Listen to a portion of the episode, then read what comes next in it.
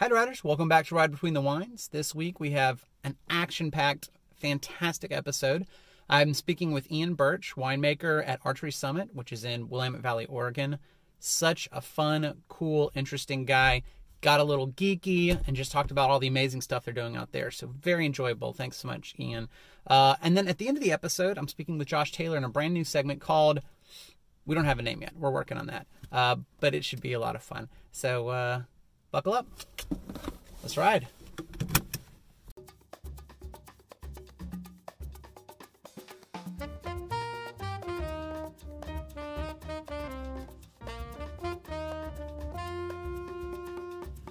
The world we live in is an amazing one, full of passion, wonderment, and of course, fine wine. This is the story of one man's journey to fully understand and appreciate that world. So kick the tires and light the fires. It's time to ride between the wines.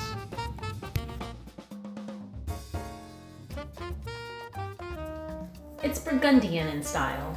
Just a whisper of cherry. Very nice legs. This is so perfectly balanced. Such an old world style. Is this laced with tobacco? A total fruit bomb. I say, Sir Fonzie! All right, guys, welcome back to Ride Between the Wines. I am very excited to introduce Ian Burch, who's the winemaker for Archery Summit. Um, hey, Ian, how you doing? How you doing? Yeah, happy to be here. Thanks for having me on. Uh, I'm so excited. I, so I have to tell you a couple things. First of all, I'm absolutely in love with Oregon. Um, I think Willamette Valley is some of the best wines that's produced in America. You're, I, I've done one or two audio podcasts. You might be my first video podcast since we, since I moved to video, where somebody from Willamette's been here. But um, man, I absolutely love the stuff up there. I'm really excited about talking about the Chardonnay because I feel like that's the amazing grape. Uh, yeah, I feel like, I mean, we can talk about that, but I feel like Chardonnay doesn't get it to do, and maybe it's starting to finally get it. But um, yeah, but uh, thank you. Um, maybe we could just start off and you tell me uh, who you are, how you got into winemaking, and how you got to Archery Summit, I guess. Yeah, happy to. Yeah, so you know, I grew up uh, Catholic, so I think there's always that sort of mythical uh, drink that the the priest is holding in front of the the entire church, and you know, you, as you know, if you're Catholic, you get to start drinking them a lot sooner than the rest of the world. So I always uh, always had this sort of affinity to wine.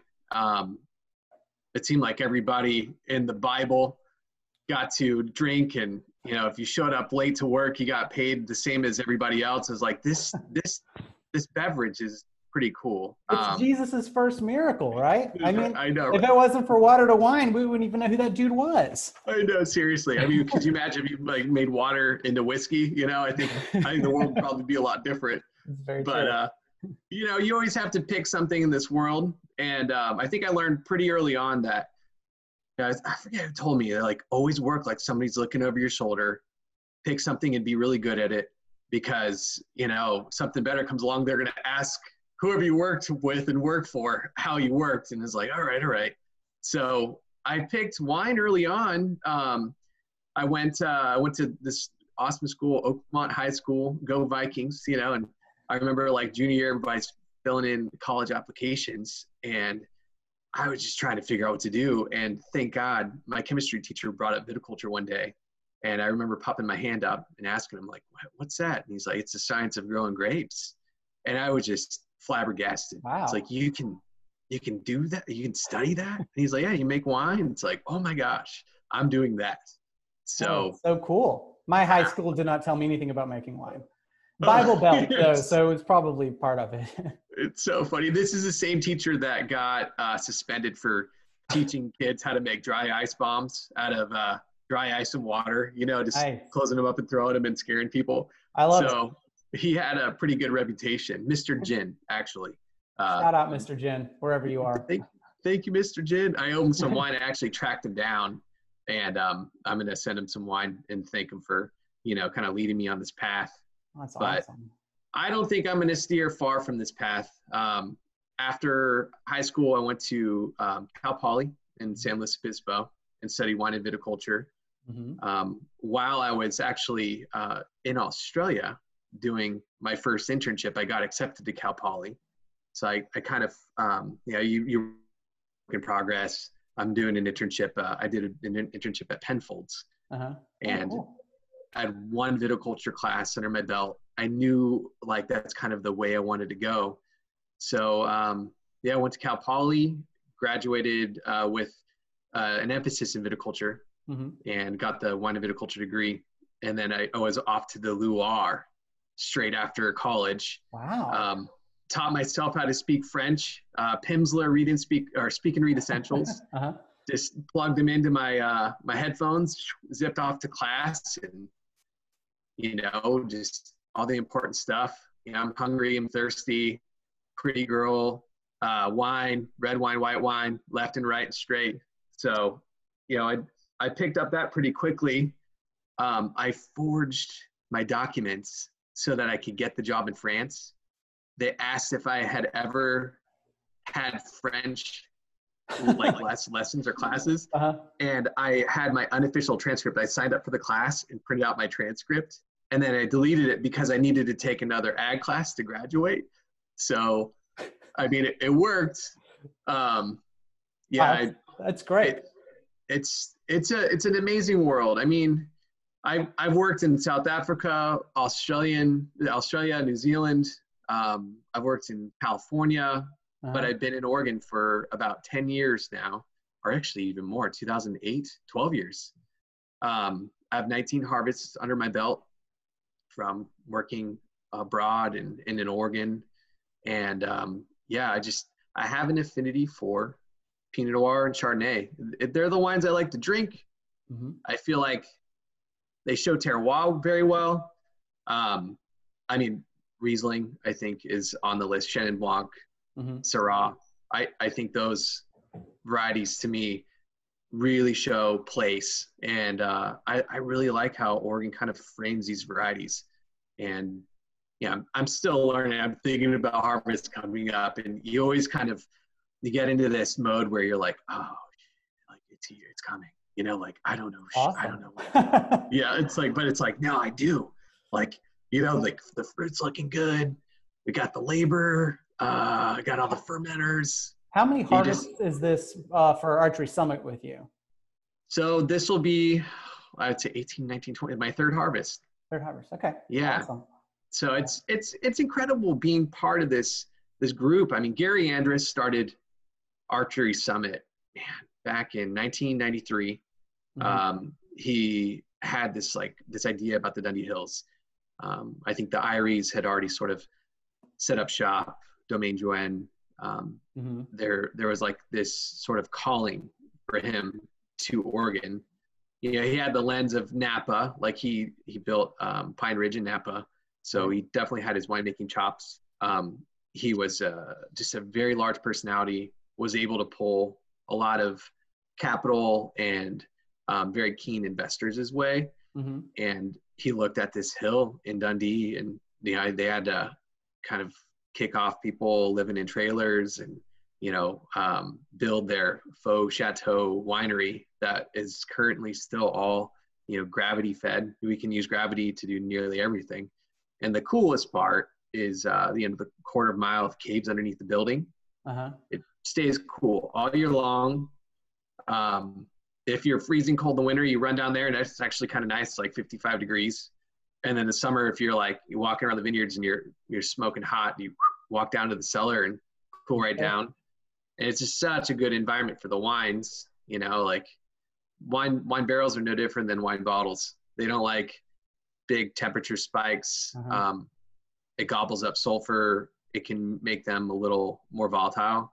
And um, I think if you have like nice humidity, nice temperature, your sulfur levels stay intact. And yeah, I, I think the wines definitely um, mature differently. So it's it's like walking into like a, an art shop and having every like piece of equipment you can ever imagine, all, all your paint and paper and brushes, and you know you can essentially create uh, anything you want. It, it feels really good. I'm the the fifth winemaker to you know, work at Archery Summit, um, and it's a nearly you know, 30 year old brand now. So it it definitely still feels like good. Like I feel I feel privileged to be there, and you know like the people I work with are incredible. my associate winemaker has been there, and I'm going to probably butcher this now because I've been there for a little while, but he's, I think, 15, 16 years.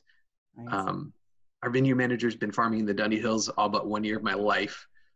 And, you know, I've, I've got like uh, the coolest enologist. Anthony's like the most hungry dude that you've ever met. And he knows a lot about a lot, you know, uh-huh. and uh, my, my cellar guy, Brandon, who's probably the most humble guy in the world, you know, he, he, uh, he used to be a day trader. So he's just like, has this incredible ability for numbers and he's meticulous about everything. So I I love it. It's the Yeah. it's the best thing I've I've fallen into and yeah, I, I I'm not planning on going anywhere for a while. It's a great place to be. I love it. That's a little bit about me and about archery though. Just No. out there. No, that's great. Yeah. So um, you you uh, you said you did Australia for winemaking. You did France for winemaking, Loire, South Africa for winemaking, California for winemaking, and of all of those, your favorite is where you are right now. Not not just Archery Summit. I, I imagine that's amazing to work for, but um, just getting to work with the Burgundian varietals and the Terroir and all that. That's really your favorite. I think so. I mean, when I was trying to like whittle it down, you know, you have opportunities. Like I, I worked in France. Um, I've done, I did one harvest in the Loire, and then I did three in Burgundy, and I actually lived in Burgundy, actually in this little chateau behind me. Um, my wife and I moved there. It's so cool. Like That's I thought the place was haunted someday. You know, you like walk home at night after a couple drinks, and there's like statues in the courtyard. It's like, you know, it's like that. There's there's like somebody walking around. This place is so big, and we're just like two tiny little people in it. But it was such a cool experience because, you know, in the new world, things are a little bit more calculated to me. You know, you clean everything really well. Um, you kind of are building things from the ground up whereas like in europe people have been doing things for so long i feel like the most basic question is sort of answered already. You you walk through the streets and you drink people's wine and you know a lot they don't talk about clones or root stocks or you know like fermentation mechanics and uh, they will and i think they do because it's it's nice for people to to learn and it's great to teach Right. because when you teach you learn more i think a lot of the time but i think you know working in oregon's awesome and uh, i like working here just because like compared to a lot of the other winemaking places in the world america pays better you know like that's part of enough. I'll give you that. yeah my wife won't leave her family uh, so you know they're they're in the states so i you know i can't can't think too far out of here but i think some of the most memorable moments i've had have been in france As you go through the routines here Uh-huh. and then you go to burgundy and you're in somebody's cellar just like freezing your face off and they like start talking about uh, some barrel that they used or the fact that they store their barrels full of water and then empty them out and then fill them with wine and lose half a percent of alcohol by doing that and you're like what oh That's i never thought about it Yeah. it's just these these little things and i i think that the more you progress during your career those little things can change the course of everything you do and it's creating those opportunities to go and talk to people and uh you know don't don't pretend that you're like a know-it-all pants you know like Uh-huh. be open to feedback um make your wines with intent and get out there and taste and talk um and i think a lot of those like pivotal moments that i've had in my career have been you know in burgundy and in the loire just because here I just lost you. There we go. Just because um, you know you you're able to kind of see things just through a, a different lens. You know, it's uh it's awesome to go. I was actually planning on going to Burgundy this year. We're uh, working on getting a trip out there. Fintan, who's uh, the winemaker at Chamisal, Uh-huh. he uh, he makes you know, Burgundian varieties, Pinot Noir, uh, Chardonnay, awesome rosé, and um, we are starting to put an itinerary together. And then COVID starts like Pac-Manning its way Right. around the world. It's like, oh man, So we were so close to going. Uh, Oh. but yeah, I I think Oregon is fantastic, um, and there's a lot of really intelligent, um, I'd say dynamic, tenacious people that are making awesome wines. You know, it's Agreed. it's a very sort of a, say like jovial and connected group of people and i think everybody kind of makes sure that you know we're all taken care of So you can give your your people feedback I, I've heard before um, from maybe David Adelsheim or somebody. I, I've heard that in Oregon there's there's a, a pretty big meeting of the minds with winemakers maybe once a year, and you taste other people's juice and, and give tips and all that. Is that something that you enjoy and you're you're part of? oh totally it's awesome um you know in particular we've got the chardonnay technical tasting Okay. um, which is yeah very sort of nerdy production oriented um, you know we we usually have one ambassador organize each ava it's like all right Chehalem, like get us a neutral barrel sample and we want to know everything. You know you get all the chemistry pick date um, clone rootstock elevation and then uh, you know send in like a neutral sample try not to do any new oak and then all the avas will send their wine so generally i'm, I'm guessing here but you probably have about 40 different wines Uh-huh. um, you walk into the room and there's a series of large tables and you sit at a table with like 10 people and then you all say okay i'm going to go taste all the wines and you can taste them by elevation or you can taste them by clone or rootstock or pick date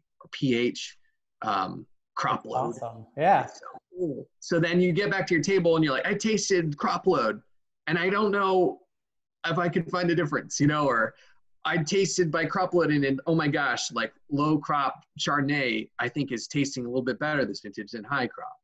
And, you know, somebody will have an anecdote or an experiment that they've tested out. And, you know, the room just sort of like buzzes, but then, you know, you can you can say like ah, i didn't really care for that wine or i i think this wine was really great what did you do and i think it's those conversations where you know by submitting your wine you're telling people to dissect it and everybody's ready for feedback and Mhm. um, it's super cool it's it's probably one of my favorite uh, getting togethers of the year Well, honestly, that's I mean, I mentioned I really love Oregon, but the wine scene, but that's that's one of the things that I love so much about it. Like if you if you go back and you look at the story of, you know, the first, you know, six or seven families who are out there who were trying to make Willamette happen and how there was it was no competition. If one of us succeeded, we all succeeded, you know, and and I just I I love that about it. I think it's a cool, very cool story.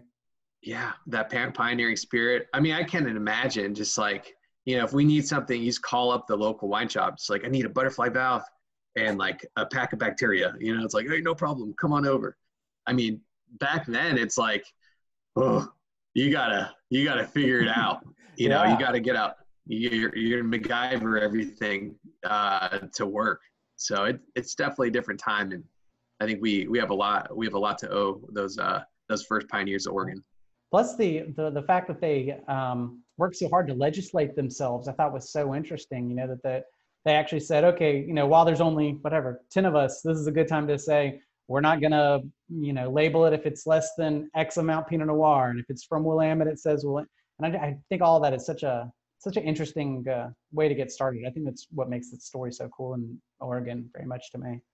Definitely making it resilient. I mean, you mentioned David Adelsheim. He, in my mind, is still like one of those people that it's putting a ton of time and energy just protecting Oregon, you know, because there's a lot of attention now coming into the state from California, uh, from abroad. You know, we have more water, um, less fires right now, less fire impact. I mean, and that can easily change. But in terms of like you're saying, varietal influence, um, percentage of different varieties going into a wine, you know, trying to make it more pure expression by not having like 25% Syrah and Right. 75% Pinot and Silcon and Pinot Noir. It's like we're really trying to steer the opposite direction. And yeah, people like David are, I think, protecting us immensely right now, which is cool. Even even today, you know, it's Uh-huh. he's a he's a like a pioneer and he's still like going strong and I think he he really cares about our industry still. Yeah, I agree. Well, I don't think I can listen to you talk much about Chardonnay anymore without me tasting this. It's been staring at me the whole time. Can we get to Awesome. this? I want to have a little. Yeah. So uh, I'll pull it up. So are you on the 17 right now? I, I am. I'm on the 17. Oh, fantastic. Yeah, this puppy it's, in- it's still in really good shape. Um, you know, in terms of intent, like I always write down what I want my wine to be, and then I make it, and then I taste it against, you know, like Nielsen data or like the cool kids um, that are making Chardonnay that we we like to drink and aspire to be like, and we taste all of our wines double blind, and then yeah, I'm there with my boss, Nicholas Quillé, incredible guy, um, master of wine, who I just saw you interview an- another master of wine the other day, which is super cool. It was very Um, cool. Yeah. Mad respect for those people, Yeah. you know, because they have a broad sense. Yeah, like they know marketing, sales, winemaking. yeah um, there's the, every fa- i think he described it mark last week described it as every every facet of wine from the the, the laws to the how you make it why it tastes like this everything and i, I thought that was terribly interesting it's so cool. I mean, it it informs every decision you make, and it just makes making decisions a lot easier. But you know, when you're tasting with him, especially, and you're you know either dogging on a wine or building a wine up, like you always got to make sure you gotta your vocabulary because Uh-huh. sometimes like the whiny dog is your own. I had it happen to me recently. It's like, like oh shit, it wasn't that. Well, maybe what? Oh, you know, you can't go back uh, right uh, but the Chardonnay, I mean, we feel like the the way we're making Chardonnay right now is working. You know, we I, I- I'd say we build it for longevity. Um, I'm not a big like oily, viscous, buttery, blousy Chardonnay guy. I'm more of an angular Chard guy. Um, yeah, after working with Dominique Lafon, he was our consultant winemaker at Evening Land, where I began my career in Oregon okay and I worked there for about seven years. And um, you know, it's like Dominique Lafon, consultant winemaker, who makes wine in Puligny Montrachet and Meursault, and he's got like Pinot Noir from Volnay and Pommard, uh-huh. and then he also makes a boatload of Chardonnay from the Macon, and he's in the Pouilly Fuissé. He's he's popularizing those areas as well. But you know, he came to consult for us, and you know, everybody in Oregon, I think at that point was picking Chardonnay at a much higher Brix level, hmm kind of like waiting for it to mature, um, to just become, I'd say, a little bit more like tropical and way more fruity tooty hmm and planting Chardonnay, and I'd say like less than ideal places. Yeah, it's like we'll put Pinot right there in that perfect spot. No, we got some place down here. We'll put Chardonnay there. You know, and- almost like an afterthought yeah, and it's like ah, Chardonnay. What, what can it do? As I think, you know, back in the early '80s, there was uh, this this clone, this Dijon 108 Mhm. from Davis that everybody thought was like the bee's knees, and everybody planted it, and we had a string of cool vintages, and a lot of the fruit didn't even come off the vine, and the fruit that made it into bottle was a little acrid and not balanced, and Mhm. I just I think the clone didn't really work well. So there was more of a diversity of Dijon clone available in the mid 90s. So people started putting that in, and that was the exact uh, clone that was at Seven Springs. It was like a mid 90 planting. Yeah, Dominique came in. He's like, okay, we're picking at like 21 and a half Brix. Um, you know, I think the the fruit's ready. Seeds are brown. 13% potential alcohol. You know, the vineyard manager at the time was like, "What are you doing? You too early." Uh-huh. And then, you know, that's just part of the that's part of like all of the the vital steps I think that goes into making a tasty chard. Mhm. It's like, you know, just knocking it out of the park with the pick, but there's a lot of little things that you need to do, I think, to keep that Chardonnay um, interesting. And, you know, I think when you're starting out with like a kind of a, I want to say a thinner frame, but because you're picking on the earlier side, I feel like there's opportunity for that wine to kind of build. And, you know, we press it with the champagne press cycle so Mhm. you can you can get a lot of nice phenolic content. We keep it in barrel for about a year, uh, so that you know the wine can kind of soften out a little bit. Um, we give it a we let it go through 100% malolactic, Okay. so you get some of those like nice sort of lactone, um, some of that creamy sort of factor, but you also have an incredible amount of acidity because you've picked on the earlier side. And then at the end of all that period, we put it into stainless. So we take all the wine, all the lees, put it into stainless steel. And Oh, by wow. doing that, yeah, you mix it all up and you get this incredible sort of umami dimension to the to the Chardonnay. And I, I think that, you know, all these little things kind of stack up together to make something really, I'd say really interesting. And I, I do feel like, you know, you still have quite a bit of life. I think like when you say oh, malolactic, people are like, oh no, I can't stand butter and cream. It's like, but don't don't think about it from the sense that there's like a bunch of alcohol and there's a bunch of ripeness. Like our wines are like lemon, lime, citrus.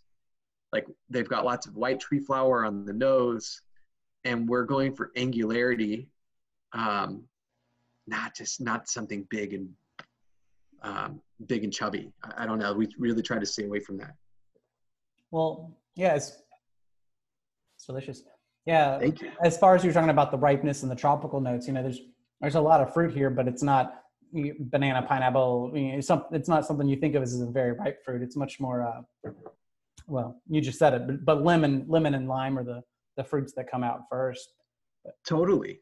Just looking for something, I think that's like persistent on the palate.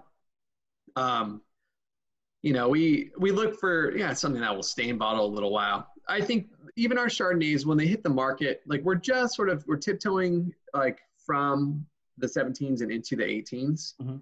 and you know I think the 17s are going to be showing well.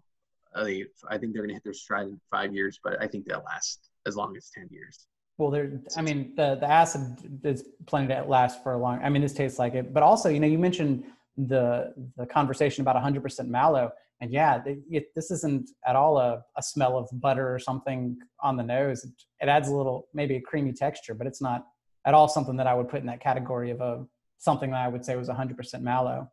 You know, if I was just tasting it. Definitely. I, I agree. And even with our oak selection, we do about 30% new oak. So, you know, we're, we're looking for like just a kiss of, of oak. Um, I think the oak that we select as well isn't extremely compact or it's not impactful. You know, we, we look for oak that just sort of like subtly holds a wine up. And I think in this Chardonnay in particular too, you know, in some wines I like to make things like slightly perceivable, but with this wine, you know, we try to make all these different components kind of pull. It's like almost like a spider web. So like not one thing is pulling the wine too far. So it just kind of gives you something to to think about and to question. You know, it, I mean, it, it's our our definition of balance. You know, but I think with the Chardonnay, I I don't like anything to to stick out too much. Yeah, no, Um, it's it's very much like the orchestra. It's just beautiful music, not a third violinist. You know, it's exactly Yeah, what I'm right. getting out of it. Yeah. Totally. Yeah. I, I'm really happy. I'm really happy with how it came together. Um, yeah, Chardonnay is just one of those things. Like you're, you're constantly kind of you know wondering if like your press program is doing the, like what it should, and it's Uh-huh. like can I can I hang more fruit out there?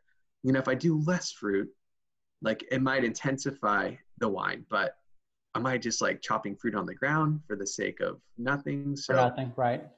you know, it's when we start making more, I'll be able to start experimenting more. But right now, you know, I feel like I've I found my groove.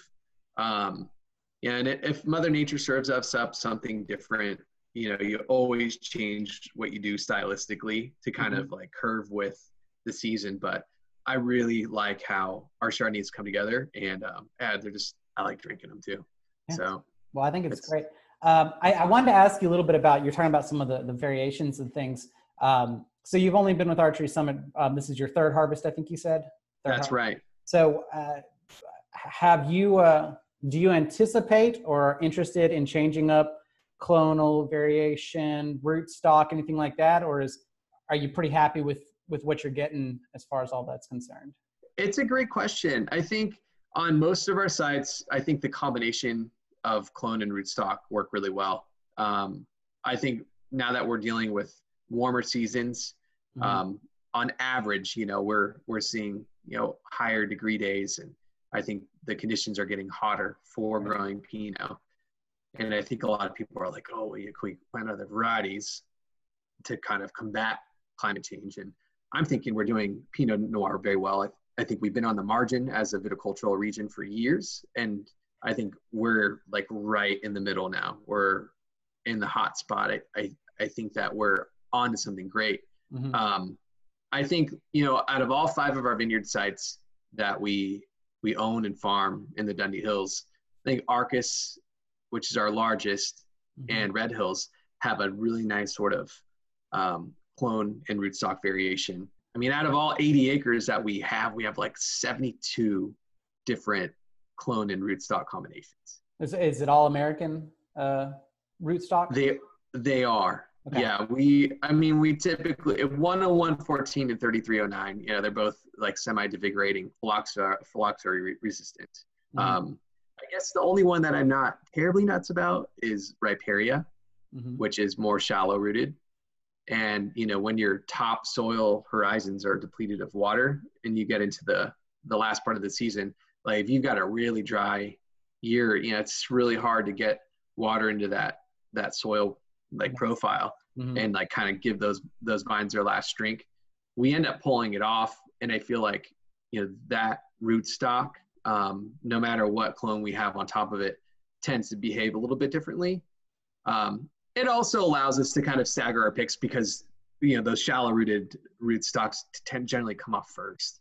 So it helps us. Makes it easier in the whole Yeah, that makes sense. Yeah. Yeah, and we, we can like you know it's like it's Riparia first, like and then one on one fourteen and thirty three oh nine we can kind of um, space off into the rest of the harvest, so we're not all jam packed with fruit at the same time. Are are, are you all having to deal with hand picking? Is everything hand picked too, or do you have? It some- is. So yeah, getting the labor has got to be intense when the whole valley's trying to grab the same people at the same time. I'm sure. It's tough. I mean, and you know, you've got the pandemic right now too, where it's like there's a lot of people that live in the same house, and you know, we have a lot of procedures to just make sure that everybody's safe. Mhm. And you know, like as we kind of tiptoe towards harvest, you're just like, please, like I hope that everybody, you know, just doesn't like m- make out and hug each other too much. Yeah, Right. it's like just just like keep our distance, guys. Like let's just be smart about this. But you know, we we have uh, five people of our own, and they're incredible. And um, we we work with a contractor, Okay. and they supply us with labor, and we've got a very strong relationship with them. And we tend to pick on the earlier side too, because I like to keep freshness in my Chard and my Right. pinots. Mhm. So we tend to be earlier on the curve. Um, and then especially this year too, I'm, I'm trying to pick like early in the morning, you know, or late at night so that it's cool. Um, people aren't like overexhausted. And, you know, the, the company that we work with actually likes that too. It's just because like they can schedule us in the morning and then just kind of roll into like a, um, you know, a morning pick and then Right. call it a day. So, you know, we're we're strategizing all those things right now. But it's hard when you're like, come to my really steep vineyard and run up and you know pick into buckets. You know, it's like it's a tough it's a tough place to incentivize and we try not to do too much picking in our really steep sites um, all in one day. We try to stagger those things so that people aren't exhausted and then people want to come and pick for us. Right. Well, I'm sure. Yeah, That's a good call. totally. um, well, I, I do want to get to the Pinot, and there's a couple other things I want to ask about, but I want to take a second because um, this is so funny, but it popped up on my phone this morning. Uh, you know, the, the one year ago where you were, whatever. And the one year ago for me was actually at Archery Summit, which Oh, was wow. great. Yeah. So we went, um, myself, uh, Aaron Harris, who's a, a supplier that I'm close to, and Michael Kramer, who's like my boss's boss, is way up there. Uh, and we um, we visited Archery Summit. The things that I remember outside of how delicious the wine was and how gorgeous everything was was um, one, you guys were nice enough. Gigi, I got to give Gigi credit. GG. Gigi, he he hooked us up with this uh, a nice guest house um, as well as getting to visit the winery and everything, and hooked me up with you today. So I love that. Um, Awesome. but just so gorgeous to walk out every morning and literally see what you know. You, you always hear about fog until you actually see it. If you're from where I'm from, it's not really even close to what it is. But just getting up in the morning and seeing how thick it was everywhere, and then seeing hot hot air balloons in the background. I don't know what that's about. And then just watching it slowly burn off. So that's one thing that I love, just how gorgeous it was. The other one was um, at Archery Summit. We were uh, in one of the the fermenting room because there was tanks everywhere. Um, but there's a ping pong table, and somebody there just beat the heck out of me and Aaron. And I guess that's what you guys uh, do in your downtime. But uh, that that's that was a fun memory too. I kind of wanted to share that. That's awesome. I bet it was Brandon. Uh, your hat, kind of quiet. he Um, was definitely quiet. Yeah. yeah, he's yeah. Brandon's like the maverick. He's good at tennis and uh, and ping pong. He he'll he'll definitely take it. He's a very humble guy. He just is like, yeah, like let's play. Like, pop, pop, pop. See, I'm Yeah, the opposite. I'm not humble, and I thought I was great, and I was not great next to this guy. I might I might have got one or two points, literally. It's so funny. Yeah, we got to get that ping pong table out more. We've just been like, you know, very careful about where we work and how Right, close we sure. are. But I mean, hey, come on, it's ping pong. Like, you're like, what? I, I should know this. It's like 12 feet apart or something. But it's it's a good yeah. distance, but when I play ping pong, I'm screaming and everything else, so it probably is still a bad idea right now. it's so funny. Well, I'm sorry I missed you. I was probably probably traveling or something. No, next time I'm out there. Oh, for sure. But so so kind of moving on. There's there's two other main things that I would love to get you for. Um, is is one I obviously I want to taste through the Dundee um, Pinot Noir, um, but the other thing is I, I would like to hear a little bit more about the sub AVAs that you guys are working in and kind of the differences that you find between them. Definitely. Well, I think, you know, for us in particular, we're really whittling it down to Dundee Hills. Um, Okay. you know, we work with Eola-Amity, and I, I love that because that's where I kind of cut my teeth in Oregon, and Mhm. it's such a fun AVA. Chardonnay wise, uh, there's I think a little bit more verve in the Chardonnays in Eola-Amity compared, or compared to the Dundee Hills Mhm. um, there's just a little bit more of that intense electric acidity. Um, you know, I think the tendency to get overripe is difficult in Yola Amity. Mhm. But in Dundee, I mean, with our five different vineyard sites, each one of them behaves so different um, from the rest. Uh-huh. Like Arcus, because it's rockier and it's multi-aspected. So you've got, you know, uh, east facing, west facing, south facing, and then little little sort of together aspects that you undulate. Um, but essentially, the whole vineyard's like a V, where you you drive into the top, go down, go back up, and then they kind of peel off of that V. Um, Okay. You know, so that's that in and itself has a lot of sort of more like uh, I'd say like heady, uh, textural, darker profiles. And then you go into Red Hills, which is literally just down the street, south facing, really deep, jory soil. Um, and that tends to be a little bit more fruit focused. Um, the I'd say the fruits are like just a lot sexier. The vines are healthier, so it's like I would say healthy, healthy vines, healthy wines. You know, Mhm. like it just everything just comes off the vine beautifully, behaves wonderfully. And then we've got our three vineyards that are right around the winery. So the winery is on Summit Vineyard, and Summit tends to have like you know, deeper soil. Um, we're south facing there as well, but the fruit profile, and I think this is where clone comes in. I think the clonal selection at Summit um, is a slightly more monolithic than it is at like Red Hills or Arcus, for instance.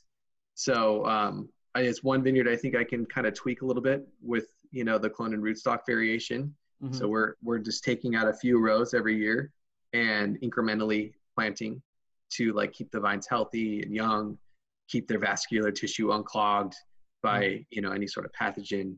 Um, and then we've got two vineyards that are right next to Summit called Renegade Ridge and Archer's Edge.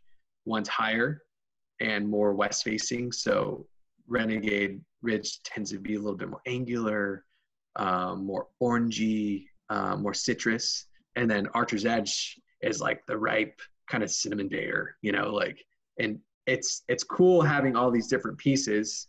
And like I was saying earlier, 72 different blocks that we get to mix and match and ferment in three to five ton ferments in oak, concrete, and stainless steel.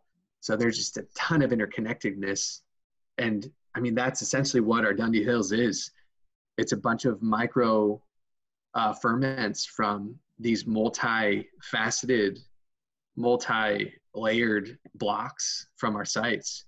Um, do, do you find it uh, do, do you find that each year your a makeup for from block to block is pretty similar in this particular wine or is it really all over the place depending on the vintage it's a great question i mean i think that's like my boulder you know like finding out what blocks have the most to say every year you know if the berries are small or large if we have some botrytis or not um, you know looking for consistency and I always call it soul. You know, like you like acid, tannin, color. You know, you like polyphenols, and it's like, like does a wine have a little something extra?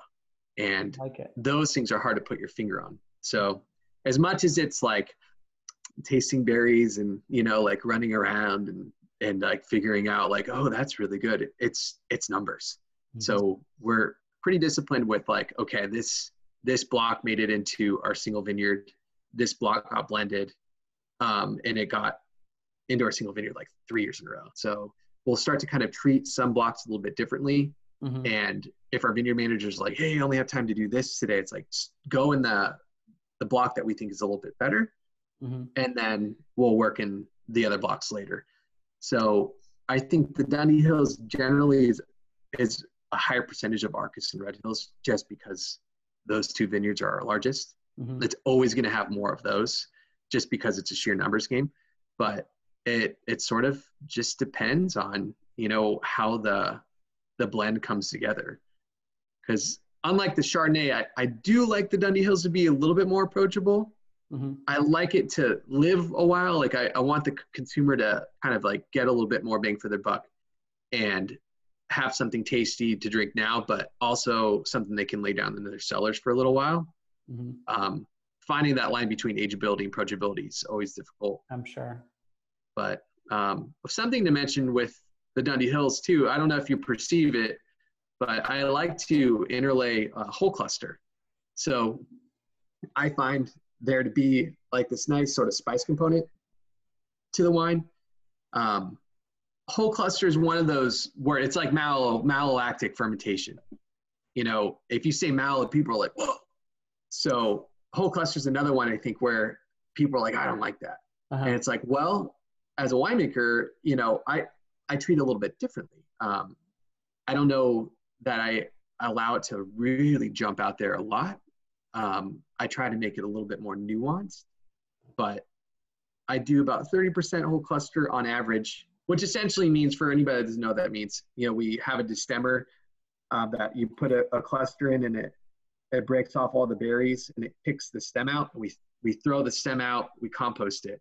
Uh, but with whole cluster, we take that destemmer unit out of the way, and we just allow the the cluster to go on the sorting line. We take out bad ones, and then boop, it just plops right into the ferment. So you get a little bit more of that green component.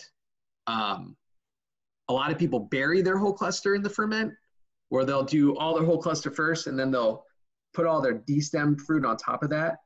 So if you start fermenting, that whole cluster is sort of trapped on the bottom.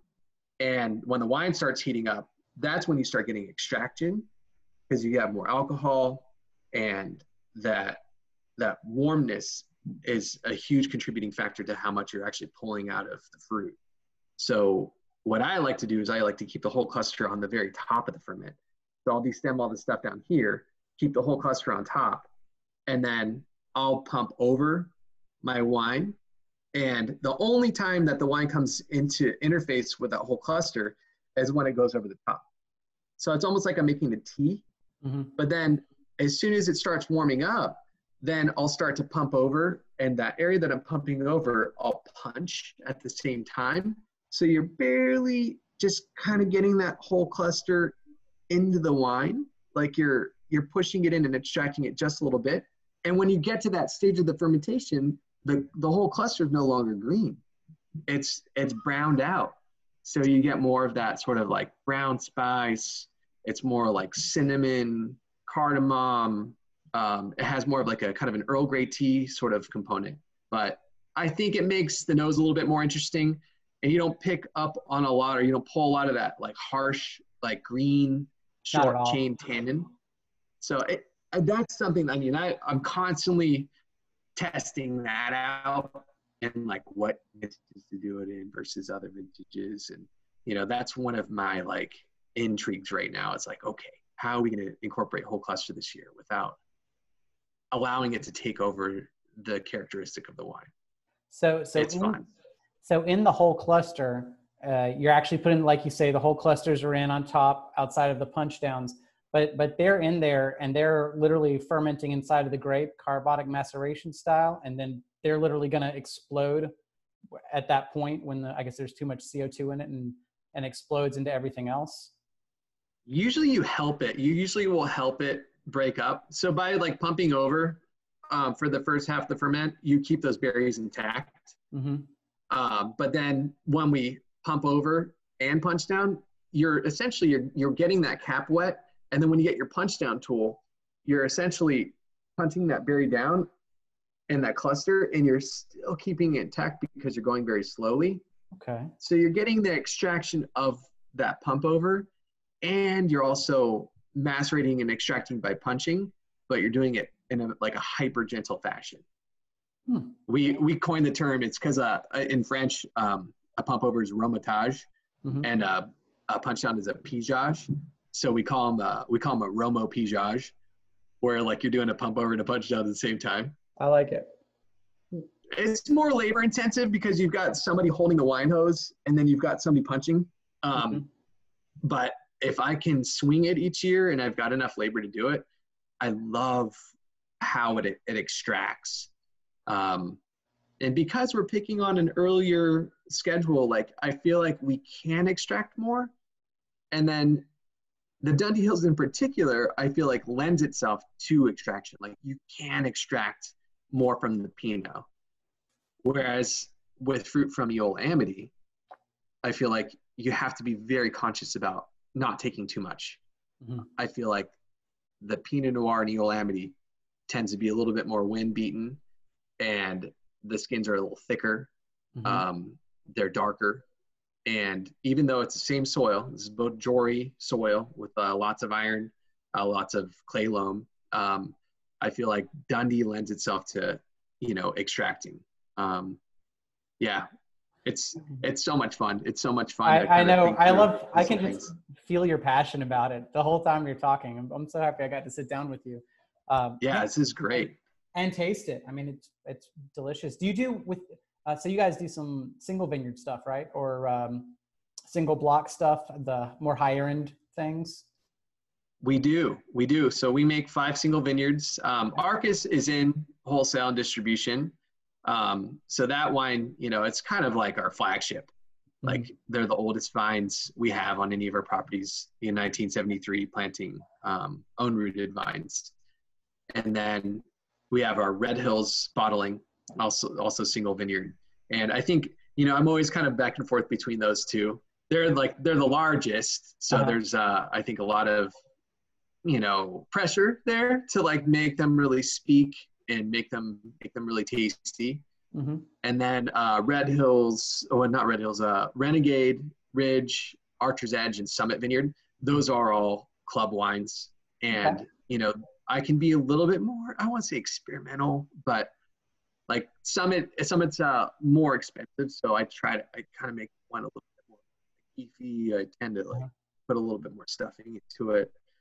Um, Do and you then play Archer's with Edge. whole cluster with all those also? Oh, yeah, Yeah, 100%. Oh, that's so cool. I think the only vineyard that I probably would consider backing off a little bit on, just because I like the way um, it behaves, like without a lot of whole cluster, is Summit.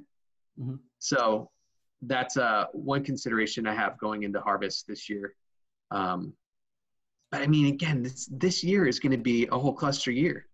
These clusters, like a lot of them are like, they're they're tiny. Mhm. And then on the clusters are these little tiny berries. And if you put one of these clusters through a destemmer, it's just going to be like, and just you're going to end up with uh, a rachis with a bunch of broken berries on it. That's going to go away. Uh-huh. And then underneath the destemmer, it's just going to be a bunch of mushy stuff. I think. Uh, I don't think we're going to get a lot of really clean um, berry removal. So I anticipate, you know, when we have larger clusters come in off certain blocks, I'll probably destem those, and then with smaller clusters, smaller berries, we're probably just going to do whole cluster ferment on those. So it- Do you think- ever do 100% whole cluster? I do. On one of our wines, we actually have a wine called Whole Cluster, and it is. historically, it's been like seventy percent or ninety percent. So when I came in, it's like we're doing hundred. Like, We're gonna call it it. We're gonna do it. let's do it. So oh, it's at the eighteen and nineteen. Uh, they're lovely, and it's fun too because people put their nose into it and they're like, "What the heck?" Like pickled jalapeno, and it has like this really nice spice. And you know, we we have a way of tempering it because of how we extract and how we kind of build the ferment. Uh-huh. So I don't I don't make it too punchy, but it's cool to show people like, all right, this is what happens when you do 100% whole cluster. Like this is what it smells and tastes like. It's super fun. Well, I, I love it. I look forward to trying the whole cluster at some point. Um, I'll send you a bottle. please, definitely. um, Yeah. Thanks so much for the time. You know, keep up the good work. I, I love what you're doing out there. The wine's delicious, and uh, people at home. Uh, I'll tell you in probably the next segment where you can find some of this stuff. But uh, check out Archery Summit. It's delicious. Hey, thank you, and thanks for having me on. Hey, I really appreciate it. You're you're such a. I love your I love your show. Um, I actually, I watch it often, and yeah, I I uh, I feel I feel honored to be on today, and Hmm. thanks for taking the time to uh, to talk with me. Nah, you love it. Thanks, man.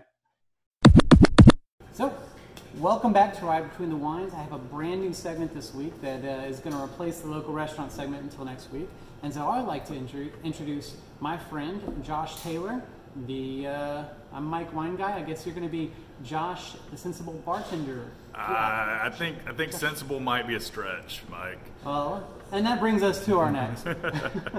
so, um, so Josh, um, longtime uh, industry vet, obviously from the service industry here in Columbia. In addition to being very knowledgeable about the industry and bartending, the world of beer, he actually has his name carved in not one but two of the bathrooms at the Whig. And if you're local, you know exactly how amazing that is. That was a real defining point in my life. I- I uh, I really felt like I, I just made it in the Columbia service industry scene when my wall was on my, my name was on both walls. I, I don't know that there's I don't know that there's a higher thing that can be said of somebody. I mean, that's that's it's. I don't think I'm on either of them.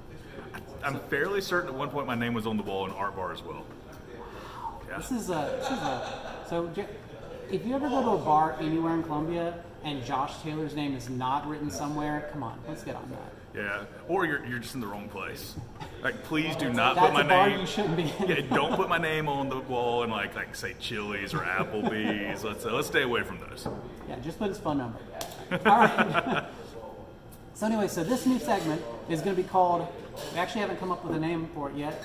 I'm thinking seriously, or you got to be kidding me. I don't know. We'll we'll come up with We're gonna something. come- it's going to be clever. Yeah. Maybe we'll have you guys help. We'll yeah, see. we, we might. I mean, you have intelligent followers. I we should have been on this podcast a long time ago.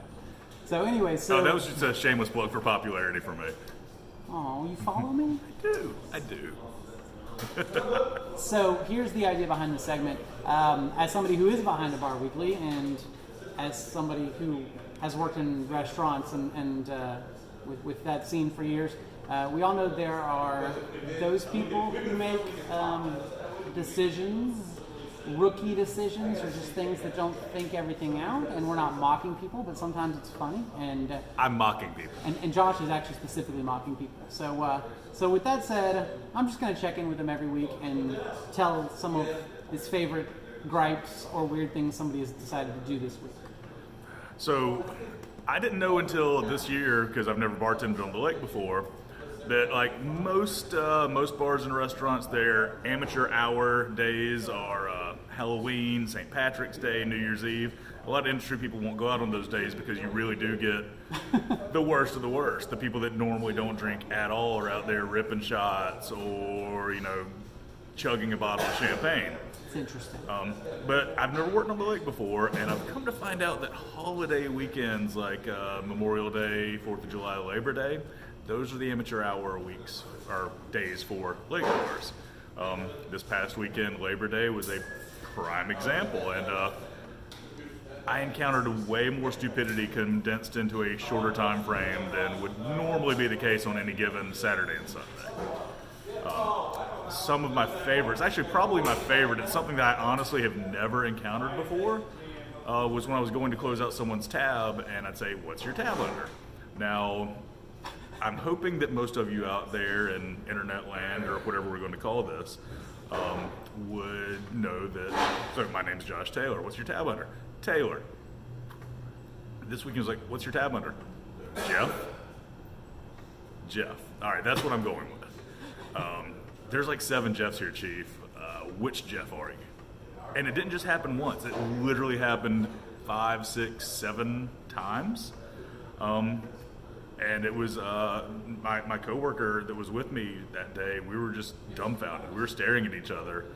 I've, I've, I've never ever encountered that in all my years in the service industry. So that was a fun one. yeah, that's a that's new. Um, one thing I have encountered before, and it did happen a couple times this weekend as well, is that it's the red card. Yep. Wow. yeah, You're I mean- very self-assured. You can you get away with that with the black card, maybe. I don't I don't know that you can. No. How often do you get a peering over and it's like, oh, it's that one? Um, I not very often. Yeah. Um, but at that point, I definitely question. you know, exactly who it is. Yeah. Is this really your tab? Or are you like, oh, well, that one's like that one's only like eight seventy five. I'll I'll pay that tab. I like it. So one interesting thing about the two places I currently bartend, and shameless plug, and you're welcome, uh, Brian and Andrew. I work at Keg Cowboy in Lexington, and I work at Fishwater Beer Garden out on the lake in uh, Leesville. Um, so both of those places are very craft beer centric, and neither one of them has a liquor license. So it's just beer and wine. Um, going back to the whole amateur hour, not really knowing where they are thing this weekend, uh, I had one guy walk up and he asked me what scotches we had. And I said, well, you know, I'm sorry, we've only got beer and wine. And I kind of, you know, asked him what he normally drank, and those two things, he said, I only drink really good scotch. And I just kind of stared at him because I didn't, I didn't know my next move on that. Did I you mean, not have any hidden scotch under the table? I did not. In fact, there wasn't like illegal a in either of these bars. there wasn't a secret handshake or like a passcode he could whisper into my ear and be like, "Ha, you're good, man. You're in the club. I'm gonna it." go. Uh, I'm gonna go unlock the vault and bring out the scotch now. Thanks for playing." That's great. Uh, I just I said, man, I don't. I we've only got beer and wine. And once again, he repeated, but I only drink scotch. And I found I was like, I you might be at the wrong bar. Yeah. I'm not trying to be rude. I will gladly serve you anything we have here, but I just don't have scotch. I don't have any liquor at all. Um, at one point, I'm not gonna lie. Uh, before it became funny for me that day, I got a little bit of rage building Yeah. and uh, a guy walked up, and I'd just gotten through telling the three people in front of him we didn't have liquor. And All three of them were Jeff. Too. all three Jeffs. One of them was the G E O F F, the Geoff. You're not fooling anybody. Um, but uh, you know, I'm, I'm a loud guy, and there was music playing, so I was I was very very much projecting. So he was definitely within hearing distance of me yelling, unless he was deaf. And if he was deaf, then I apologize, bud. Um, but he said, "What's the closest thing that you can make me to a tequila sunrise?" And I just dead-eyed him and said, "Not a goddamn thing." Wait, wait, wait. Uh, wait I, I was listening. Is this the Scotch guy? This is No, a, no, this, this this is a whole was a, different. a whole okay, different okay. guy. This was like, you know, just like, one Scotch of the. guy really doesn't get it. No, no, no. This was. I think this guy was behind Scotch Guy, or in the general the general time frame. Um, you know, and it's fine. We don't always know what we have. You know what each place serves. Of course. But if I point blank tell you I don't have liquor, then I just I don't have liquor. Right. Um, and that goes back to the thing, like I said, uh, both places, both Keg, Cowboy, and uh, Fishwater, are both very craft centric. Um, both places offer some, uh, you know, some some choices. Like uh, Keg Cowboy has Narragansett Lager and Labatt Blue, um, you know, to kind of like south. Yeah, for your for your domestic drinkers. And out at Fishwater, uh, we generally have at least one craft lager on tap, and then we've also got a Founder Solid Gold lager, um, and we've got uh, Red Stripe in the bottles. You know, Lake Bar, Red Stripe. Generally, that pleases people. Not always. Uh, when I tell people we don't have domestics, uh, I'm a Bud Light. Sorry, man, we don't have any domestic beer. We are, we're craft centric, but here's these three options. Well, then I'll have a Miller Lite. Yeah, sir, we don't we don't have domestics. Um, these are our options. Coors Light. And I was like, oh, you caught me. We've got Coors Light. We've had it all along. I was just fucking with you. Wait, am I allowed to curse on this? Because- Absolutely. Okay, good. Because I wouldn't have even invited you on. Well, that's like uh, I have two friends of mine when they answer the phone, they say, uh, "You're on speakerphone and the kids are in the car." A genius, yeah. Yeah, and you two know who you are. Well, this is Josh Taylor.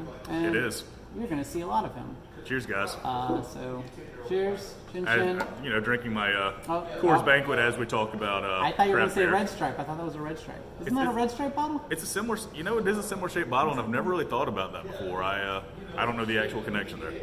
Maybe there's not one. Hooray beer. That's the right people, right? Yeah, it is. Everybody here is younger than that.